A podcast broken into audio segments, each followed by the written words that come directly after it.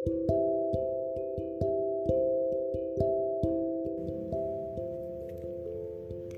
harap kamu tidur nyenyak. Seandainya aku bisa memejamkan mataku dan tertidur pulas. Ketika kamu berbaring dengan lampu padam, kekhawatiran dan penyesalan yang menumpuk sepanjang hari. Sayang sekali, itu adalah kesal. Tidur tergelincir sementara pikiran berlanjut. Ada lagi orang yang tidak bisa tidur dengan baik, nyatanya di sekitarku. Mengapa semua orang khawatir? Aku berharap semua orang bisa tidur dengan nyenyak. Jikapun tidak berhasil, aku berharap hal-hal yang aku khawatirkan di malam hari hilang pada pagi hari. Tidak ada yang ku benci, siapa pun yang membenciku.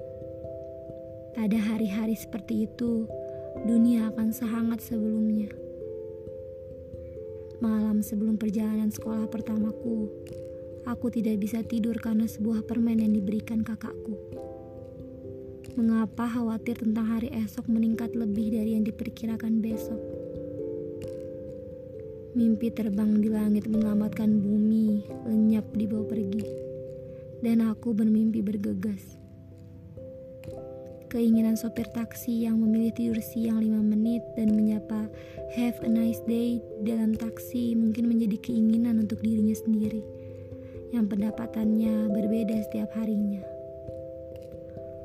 Mungkin aku juga, aku telah mengalami beberapa mimpi aneh selama berhari-hari Selamat malam semuanya. Semoga mimpimu hanya terjaga.